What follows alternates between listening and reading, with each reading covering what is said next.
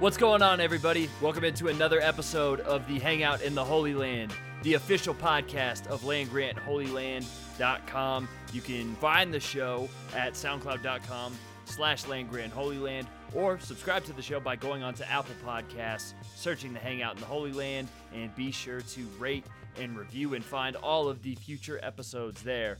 My name is Colton Denning, and I am your host, coming to you from Boulder, Colorado on November 8th, 2017. Want to welcome you all into the show today. We got a lot to break down about Ohio State football and other happenings around the Buckeyes athletic universe. So, to do that, I am joined by my buddy and co host, Matt Brown. Matt, the last time we talked, we both said we did not see Iowa scoring more than 20 points. That didn't happen. Um, I don't really want to spend a whole lot more time talking about about this game, but I definitely ate a lot of crow over the last couple of days, and, and very justifiably so, I think. I don't think I talked too much trash, but that game played out in a way that I completely did not expect, that most analysts did not expect.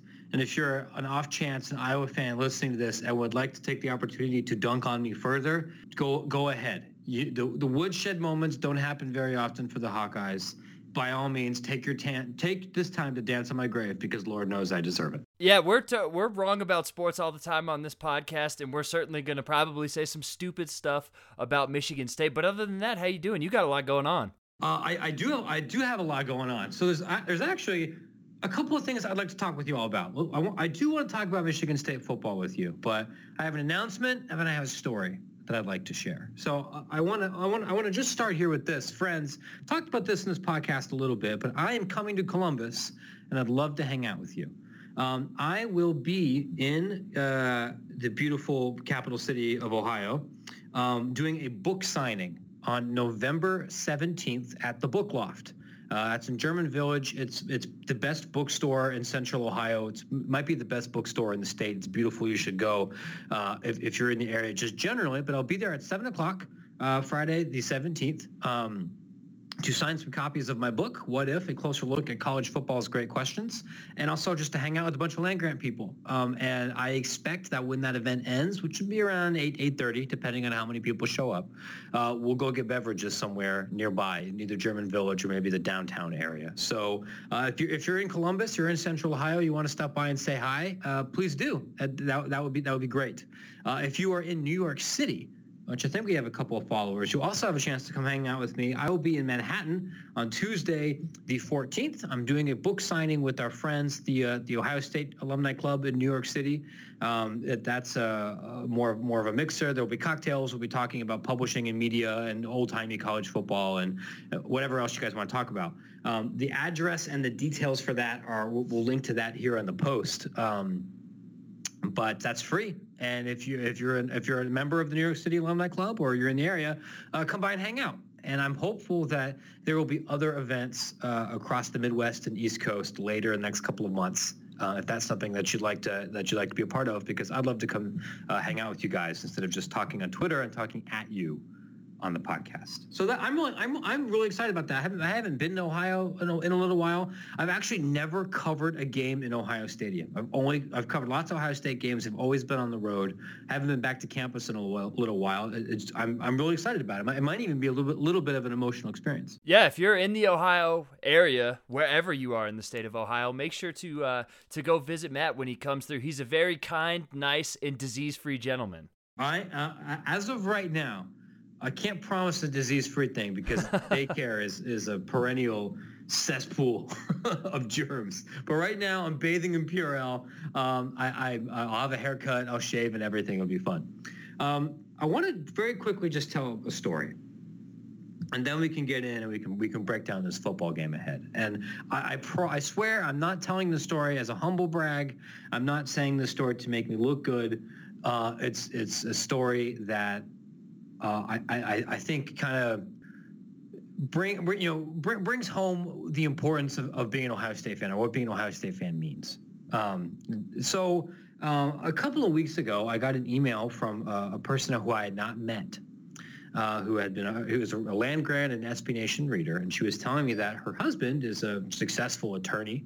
Um, in the in the Washington D.C. area, and she was struggling to figure out what to get him for his birthday. You know, these are not problems that I experience, and, and probably not ones that that uh, a lot of our a lot of our writers do. When you achieve a certain level of affluence, it's I guess it's harder to shop for you if you already have stuff, right? So she was trying to think of a creative birthday gift for the, this gentleman. this this this gentleman is from the Cleveland area. He's a big Ohio State fan, although he uh, did not attend the university and she suggested that for his birthday present, uh, I just go take him out to lunch, and we talk about Ohio State football or Ohio things uh, for an hour. Um, which is uh, extremely flattering and a, a, a, maybe a little bit strange that somebody would think that a birthday gift would involve hanging out with me. Um, but I sure I, I accepted. You know, I'm gonna I'm gonna assume that this person's not an axe murderer um, in the most elaborate weird catfish ever. Um, if, if that is, you know, you, you got me. Um, and, and, and I went earlier uh, today and we talked about the 1980s Cleveland Cavaliers and we talked about the John Cooper era. We talked about high school wrestling in the state of Ohio and it was lovely. And I had a steak and I had crab meat and buddy, I have not had those things in like four years, right? I am on the chicken nugget diet right now, my dude. So I'm coming in here. I had I had um, a, a, a fancy person's lunch. I talked about a bunch of weird Ohio State history. I'm feeling, I'm feeling, I'm feeling great. Like I, I've almost expunged all the terrible things that happened last weekend out of my system. Well, if there's one thing we can all be certain of, it's that nothing brings humans closer together than lobster, Mark Price, and underachieving Ohio State football teams. Right? Right? I, I, exactly. You know, most most of the time when you talk about Craig Ehlo, it's it's it's a bummer but if you do it with fancy seafood that you don't get to eat very often because you grew up a son of the Midwest and you learned not to trust seafood unless it came from a tuna fish can, uh, then then it's kind of a fun experience. So I, uh, yeah, sorry, I, I, did, not mean to brag or anything. It's just like, things like this don't, things, these things like this don't happen to me. So it's a, it's a it's a weird thing. No, that's I think that that's a great story, and uh, I I think that you know somebody that didn't attend Ohio State either but has family that did and doesn't spend a lot of time in Ohio, I can say that living out in, in Colorado, and I'm sure this is true with a lot of other bigger schools as well, but whenever I wear my Ohio State stuff out in public when I'm in Denver and Boulder, you know, it, it's hard to go a couple hours walking around without seeing somebody connected to the university in some way. And that really is what being an ohio state fan is all about is not just those family relationships but just having those random encounters like that where you see somebody at a bar and you get a drink with them or whatever it may be. And i think that that's uh that's low-key one of the most special things about rooting for ohio state. And even though the fan base is so big in, in the pool of bad fans is a little more more prevalent. Yeah. Also, that that means that the the pool of good fans is uh, is more prevalent as well, and I think that uh, I'd be interested to hear from our, our listeners, and you can send us a tweet at LandGrant33 or at MattSBN or at Dubsco if you've had any similar experiences, because I know maybe not to, to that extent that you just did, but I, have definitely had some cool moments with people I didn't know just because I was wearing Ohio State stuff or they saw me say something about Ohio State. It's one of the really great things about college football, and I think it's especially true for enormous land grant universities like like Ohio State, and it, it's one. It's I think it's it's the probably the single biggest reason why I still am an Ohio State fan at this point. Still care about college football emotionally because uh, it's it, it's a, it's a manifestation of regional pride. It's a connection to where you grew up and and that big family. You know, it's why I made a, a point to when I when I, I going back to Columbus in a couple of weeks to go do some events at Ohio State and like work with work with students and everything. And why it's it's fun to you know I still give OHs to, to people that I see out in public here in Ohio Ohio stuff because you you know you have that background that connection with people And in an increasingly fragmented world. Uh, those connections are harder to find. So I I I I think it's a beautiful thing. Um, and I, I, hope that if you're an Ohio State fan and you end up out of state or, or overseas or not in other places, that you're you're able to have some experiences like that. It's you know, screaming "Go Bucks" at a stranger is a fun thing. Moving from things that are good about college football to things that are bad about college football. Uh, that's Ohio State's annual game with Michigan State. Oh, this is gonna suck so much. It's it's gonna be terrible no matter what happens. Um, looking back at the history, and this is something we referenced on uh, the Iowa Recap podcast, and something that you guys are probably going to hear a lot of in columns and other podcasts and just general talk about this game is the fact that a home team hasn't won in this series since 2007 since ohio state won that game 24 to 17 and i don't think we need to bring up anything that's happened since what 2011 and some of the games ohio state has played against the spartans other than really that uh, that 2014 game which was a watershed moment. But man th- this game sucks. I-, I hate this series so much.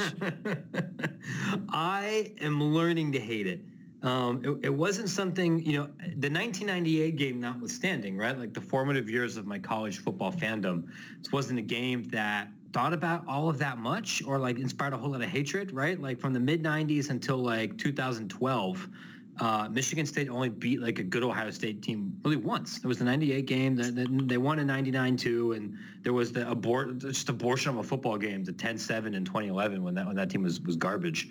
Uh, I don't think anybody was really too emotionally broken up over that. But really like every game since then has been really close with I guess one exception, 2014 when it, when it got a little bit less close near the end. And even when Michigan State has been bad, they they've, they've played the Buckeyes very closely. And, and and the performance of Michigan State this year, I think, is one of the big surprises of college football. Like I know I talked about this with you, and I talked about it with a lot of my colleagues. And in my opinion, I, I don't think was really out of line compared to a lot of college football analysts. It's like we thought Michigan State was going to suck this year. And there were a lot of reasons to think that. It's a really young, and inexperienced team. They lost some of their best recruits and, and highest potential playmakers over the offseason uh, with a, a, bunch of off-the-field incidents. They were they were really bad the year before, and there were, I think, some legitimate questions about the culture of this team and some big questions about their defense, which had low-key been pretty bad uh, the year before uh, from a team that was supposed to be more experienced and, and more competitive. Uh, and... Um, that hasn't been the case at all really this year. I, they've um, they're a top 25 team in, in S&P Plus. They're, they're probably going to finish at worst um, eight and four, and why they haven't always looked particularly impressive. They they have a great record in in really close, ugly games. Basically, every Big Ten game they've played could have gone either way, and that's true for both the you know the wins over really good teams like Michigan and Penn State, and the wins over other teams that are played like Minnesota and Indiana. Uh, and that's, I, I, think, a testament of good coaching and maybe some fortuitous luck. But it's it's it's it's so bizarre, and and now you know they're they're, they're going to have a, a, tough game here at Ohio State. They, are going to have two games. They're going to be heavily favored.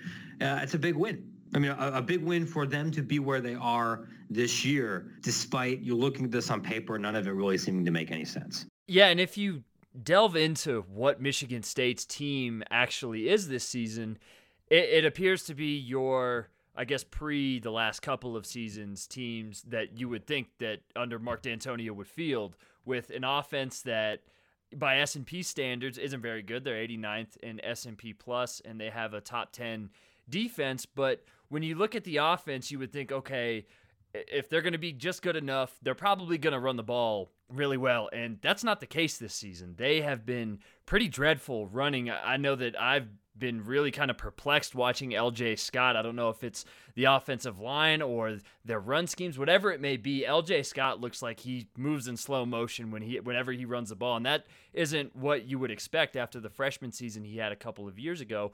But like they really can pass. Michigan State is third in passing S&P plus. Like I, I don't know what that's about at all. Brian Lewerke's thrown for like 800 yards the last couple of weeks combined, and so Michigan State is really being carried by their passing offense, and they're not very explosive, but they're very efficient. And as we saw from Iowa's offense, which came into last week's game kind of the same way, very efficient, not explosive. They were able to have basically whatever they wanted, whether it was efficiency or explosiveness against the Ohio State uh, passing defense in the secondary. So uh, I, I don't really know what to think about this game when you look at it from Michigan State's offense versus Ohio State's defense after how bad Ohio State's back seven looked last week. I'm, I'm, I'm with you completely. It, this is a team that looks a lot like Iowa.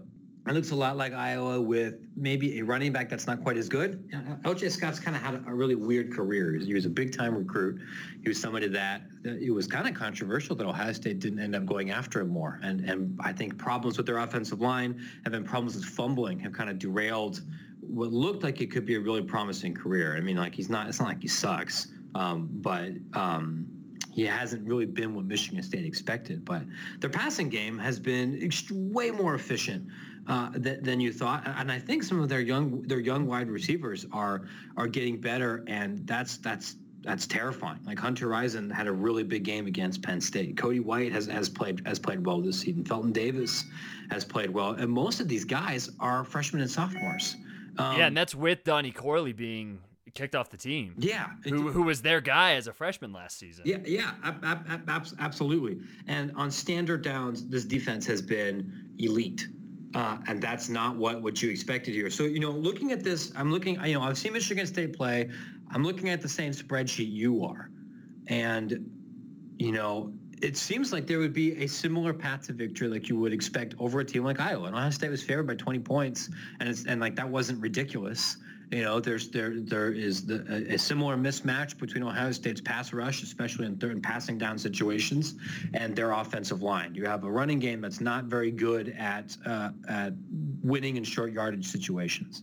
You have uh, an inexperienced offensive skill position core that is it can be prone to, to making mistakes against a, um, a, a defense that that's very capable of, of forcing havoc so you look at all those things and think, okay, Michigan State's probably going to struggle to score. Ohio State's going to, you know, can rediscover their running game a little bit. JT Barrett can't possibly play as poorly as he did last week, and the Buckeyes should win by 14. All of that makes sense, um, but it's hard for me to juxtapose all of that with what I saw last week and the weird magic here. It's, it sounds ridiculous to, to say this out loud, but I think the weather's going to play an impact here because I don't think it's a coincidence that Michigan State's two biggest wins have come during torrential rainstorms. No, not at all. Um, do you know if it's planning if it's supposed to be sunny in Columbus this weekend? I haven't looked at the at the forecast yet, but like it, for me, this game and the history of this game and how whatever Mark Dantonio and his staff do to prepare for what Urban Meyer and whoever his offensive coordinator or offensive staff at the time are, they just kind of seem to have their number. So I, I would expect before we talk about actual predictions, like no matter what, there's no way, at least from an Ohio State perspective, that they're going to win this game, I think, by more than seven to 10 points because Michigan State just plays them so tough. And like the, the one key to the game for me, the first key to this game is Ohio State's fallen behind in like the first 10 seconds of their last two games. And for as bad as the defense played last week and played at times against Penn State, that was without them giving up a point. So, like, whether Ohio State starts with the ball or they play defense, like, let's not give up a touchdown in the first 15 seconds of this week's game. That would be tangible progress for this team right now and where they're at. So, uh, I'm looking at an early start for Ohio State of just, you know, not giving up a kick return for a touchdown, not throwing a pick six, or not giving up an 80 yard run or a touchdown. And we saw Michigan State have like a 60 yard run in, uh, in last year's game at the beginning from LJ Scott. So, if they can avoid that, uh, early, really bad start, I think that that'll be a huge key. The other thing that we can't quantify with math and film that I, I think could go either way here is I don't know what Ohio State's mental state is going to be.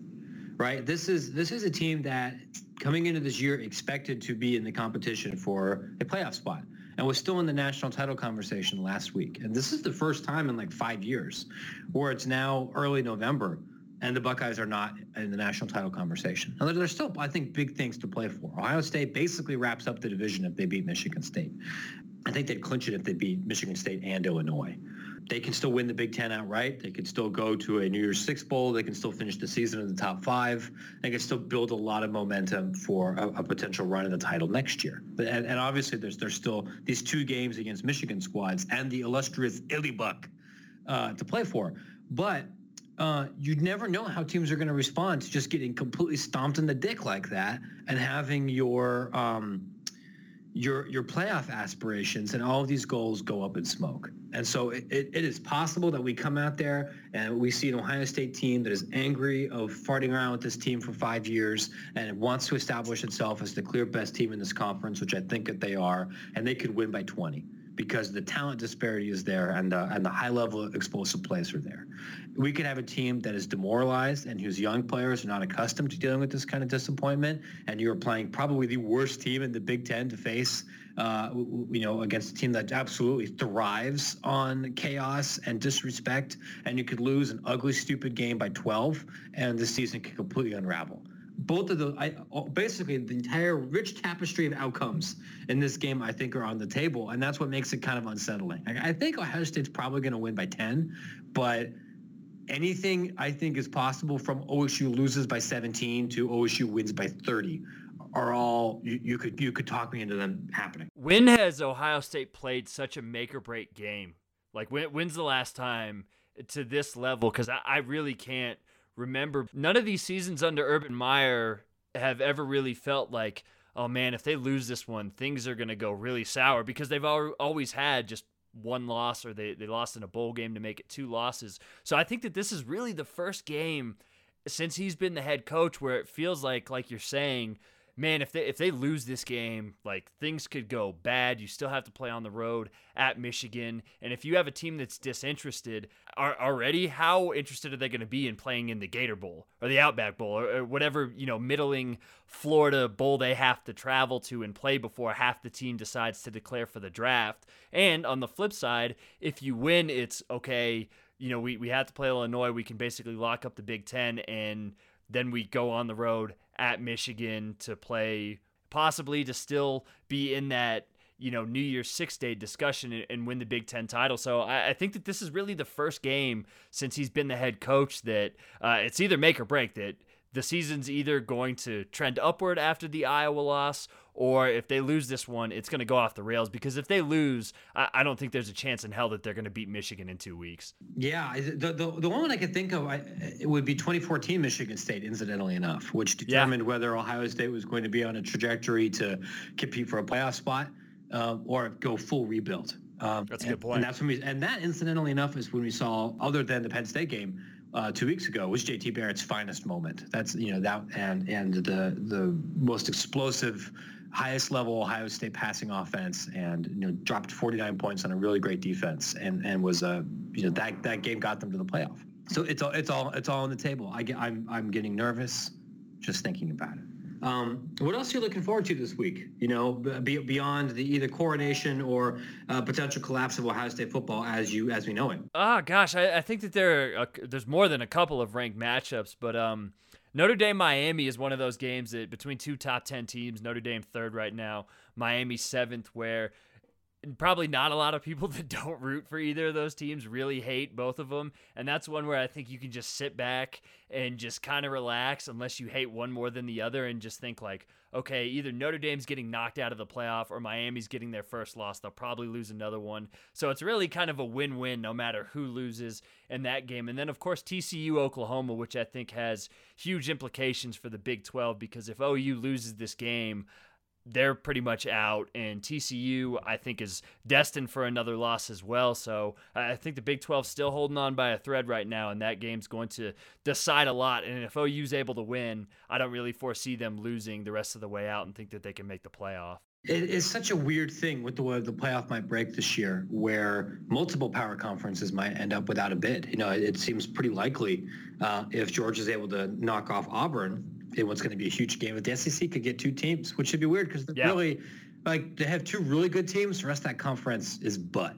Um, and the Big 12 has like probably five good teams and could potentially not have any of them. Like remember, this might be a rematch of a potential Big 12 championship game, uh, which could just knock both these teams right out of the playoff. Like that's that's gonna be the, the night shift is really fascinating. I'm also excited about the 3:30. Like the, the one nice thing about Ohio State, Michigan State is that it's gonna be out of the way quickly. Um, it's a noon. It's a noon kick, and and whether that's the best thing about this game. Yeah, so we you know, we can either you know rinse rinse it out of our mouths and then go on the rest of our day, or or breathe a sigh of relief and get Ohio State back into the top ten. Like the 3:30 shift has three fascinating games. You got Georgia Auburn, one versus ten. The the game that's going to determine if the SEC gets two teams and in the championship or not. You've got Iowa Wisconsin, so we can get an idea of really how good Iowa is, and find that the Big Ten is going to get a team in the in the playoff. Because if Wisconsin's not undefeated, uh, it's not happening. I don't think. And then you have Florida State Clemson, which is sneaky because like Florida State sucks, and they're bad enough that they've had to reschedule a game with ULM just to try to keep their their bowl streak alive. I think this is a program where you're going to see massive assistant coach turnover, and it would not be completely shocking if Jimbo Fisher ends up taking another job. Even he's not going to get fired because his buyout is like forty million dollars. Um, but they could still beat Clemson.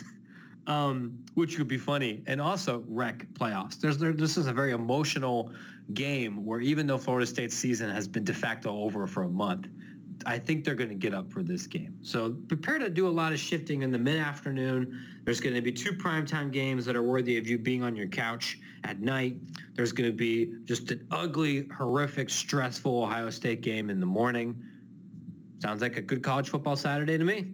Yeah, it's uh, basically Ohio State, Michigan State is like an early morning trip to the dentist. So just treat yourself to college football afterwards. Also, if we're going to talk about conferences that may get left out of the playoffs and games to watch, Friday night, uh, 10:30 Eastern Time. Washington goes on the road to Stanford. Stanford's offense, for the most part, hasn't been very good, but it, it looks like Bryce Love is going to play and he's going to be relatively healthy. And these are still games that I don't trust Washington to win. And if they lose this game with two losses, at that point, I don't really know what their strongest win would be. So I think that that's one to watch out for as well. I think really the title of this podcast is basically how Dantonio Michigan State squads are a trip to the dentist. I, th- I think I think that sums up this experience perfectly. Um, I'm glad Washington and Stanford are playing also, so it'll give me uh, something else going on. So I absolutely will not watch BYU play. They're awful. They're playing another awful team. Maybe, maybe you know, UNLV might be able to just back their way into a bowl game, which, as stupid as that sounds, actually helps Ohio State's playoff profile. So we got all that going on here. I actually have to run because I have a meeting coming up here in a little bit. But um, thanks. So, know, this, this, this was fun. I hope to see some of you guys um, out at a couple book signings next week in Manhattan and in Columbus. We're trying to set one up right now in Cleveland. There will be one in Washington D.C. in January. There will probably be one in Chicago in December, and I'm working on potentially going to either the South or Salt Lake City uh, in 2018. So if if you would like me to come uh, hang out with you guys, talk to your local indie bookstore, talk to your library. Um, I'm not a hard guy to get a hold of. We'll see if you can work something out. Yeah, make sure to check out Matt when he visits Ohio as well as when he visits New York City. Like he said, we'll have information about that in the post. Also, be sure to go to landgrantholyland.com to find all the best coverage of Ohio State on the internet and check out this show at soundcloud.com slash landgrantholyland and subscribe by going onto Apple Podcasts and searching the Hangout in the Holy Land. Hope you guys enjoyed the show today. We want to thank you for listening. And for Matt Brown, I'm Colton Denning. This is the Hangout in the Holy Land, and go Bucks.